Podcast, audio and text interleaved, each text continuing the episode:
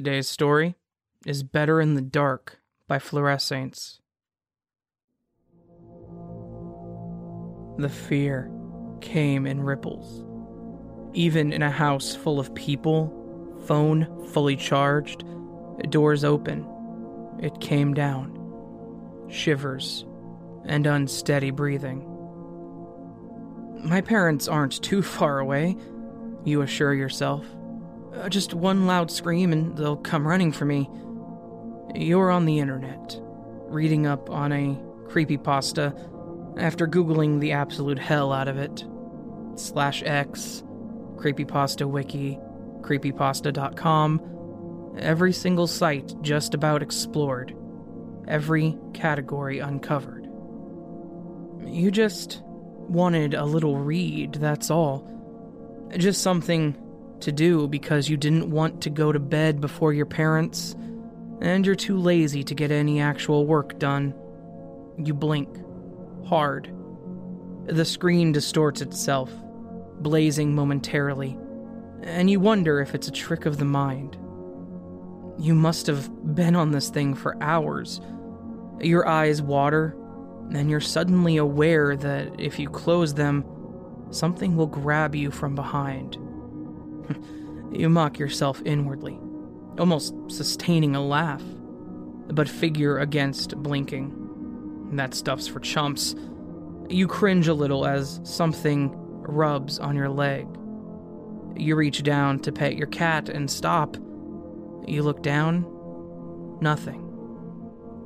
Your throat locks, and you can only face the screen, frightened that if you look anywhere else, it will get you. The fear alone locks you in place. Your cat, you need to call for him. Silence fills the room, a faint white noise ringing from inside your head. You don't have the courage to break the barrier, and besides, if you speak, something in the room may wake up. So, you just sit, too scared to even call for your cat, unable to look anywhere but the monitor. It's ridiculous, you say to yourself. And just to prove how wrong you are, you look towards the right. Your eyes widen. The door. Bland, white wood, bland, silver doorknob. Same state as when you came in. No demon hands reaching in, no faces imprinted on the slate. Only, you don't really remember closing it. Relax, calm down, relax.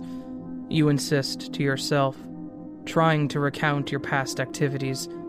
9 p.m., enter room. Between 9 p.m. and 3 a.m., close the door while reading horror stories because you know that helps you feel safe. Nausea washes over you in waves, and you try to still your heartbeat. About to close the browser and maybe look up something on YouTube, your hand slows. What if they switched your wallpaper for images of dead bodies, of a demon, of something horrible, something so indescribably terror inducing that you'll go insane and shrivel up like potpourri? You instead type the URL into the search box, wondering why you're being such a wimp. Another thought comes over you. What if, whatever you type into that box, just one site comes up? It'll be the last site you see before you die. You decide to stay on that page. It's just some mediocre story about someone getting disemboweled in the streets. Not scary. You browse through some others, unaware of anything but your own breathing. The words on your screen are all too bright, all too small.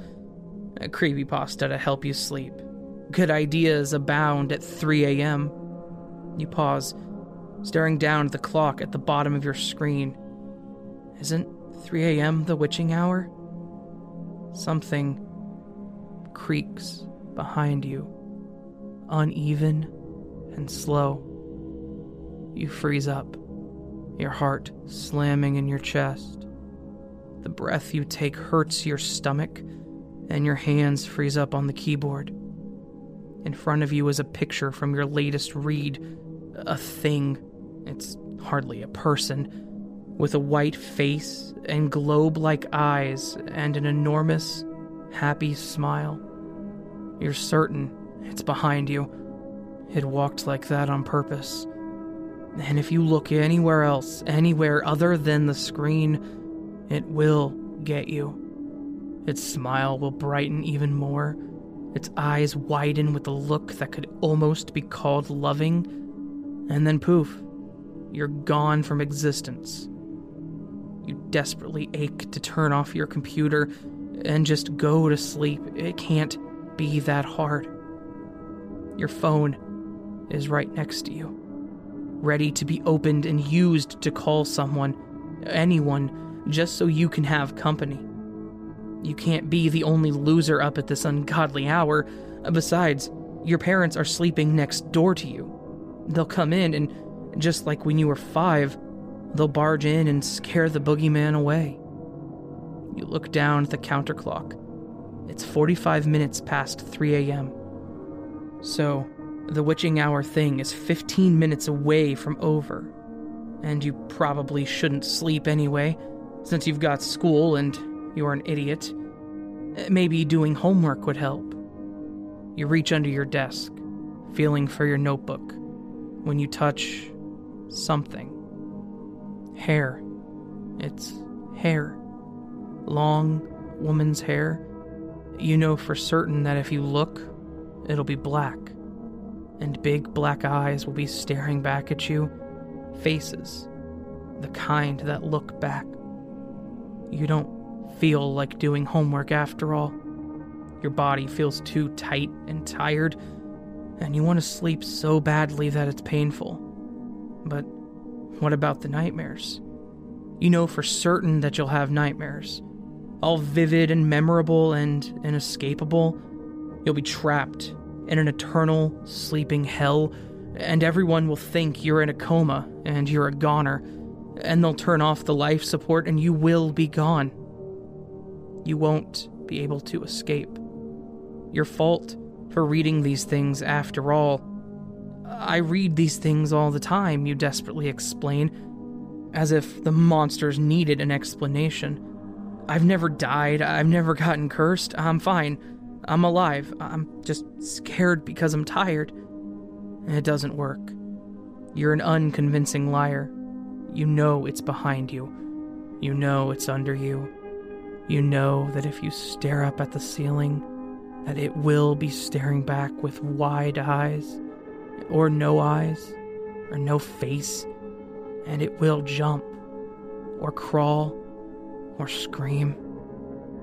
What if your parents are dead?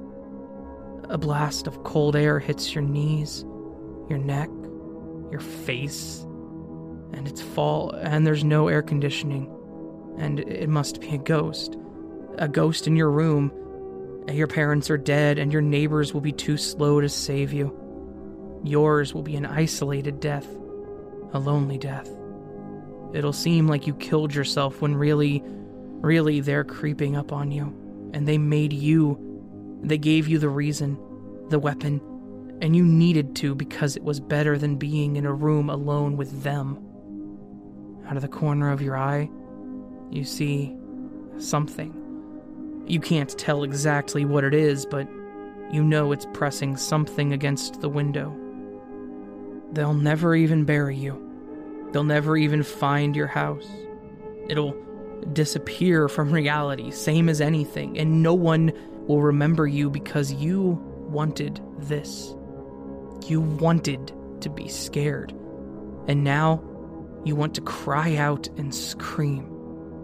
You don't want to look ridiculous, but you want to scream. But you can't.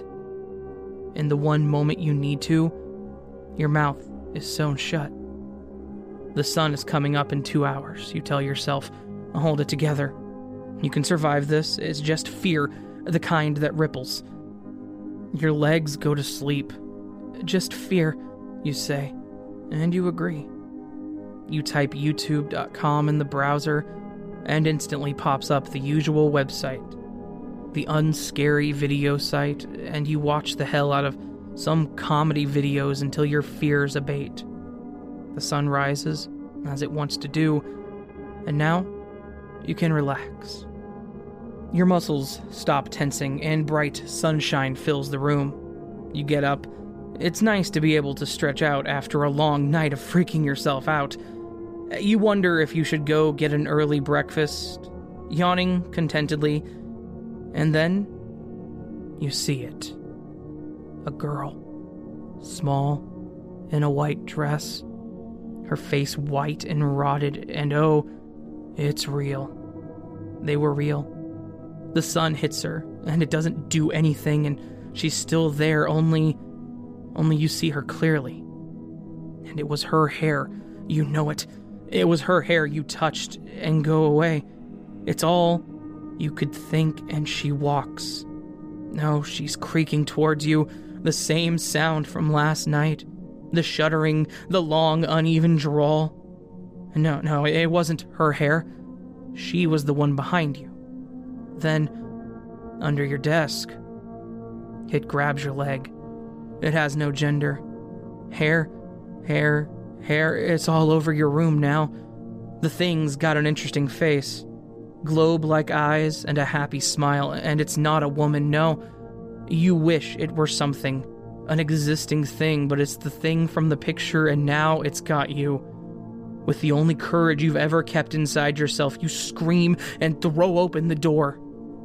They waited outside for you. So politely.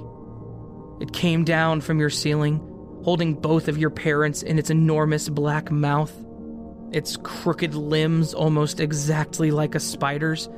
This one might have been a woman once long ago, but the eyes are so black. Everything black and white, and the teeth aren't there. And you imagine it just sucked on your parents or something. They look like they've been mashed, so maybe it just swallows and. Oh god, it reaches for you. They're all reaching for you. The window. If you can just jump, you can just jump anything. Let the window be okay. Laughter echoes in your head as you realize your mistake. Yes, the demon was holding something against the window. Its face. Its face. The face is smiling, and you realize they are all smiling. Everything. You remember all the creepy pastas, all the demanding chain letters, all the campfire yarns, and you realize that in one night they have come to get you. They creak out of your closet, they slide out from under your bed, they smile at you, and it's morning and you can still see them. It is light now. You wonder why people always associate light with safety. You wish it were dark again. They always make the night look scary, always make the darkness intimidating, but you can't see your fears as easily. They are shaded and they can be passed off as illusions. But you can't do that with the sun shining. They're all here, standing and accounted for, and you know it. No more convincing yourself. Goner, Goner, the Donner Party landing. A funny thought hits you. Maybe, maybe they too were afraid of the dark.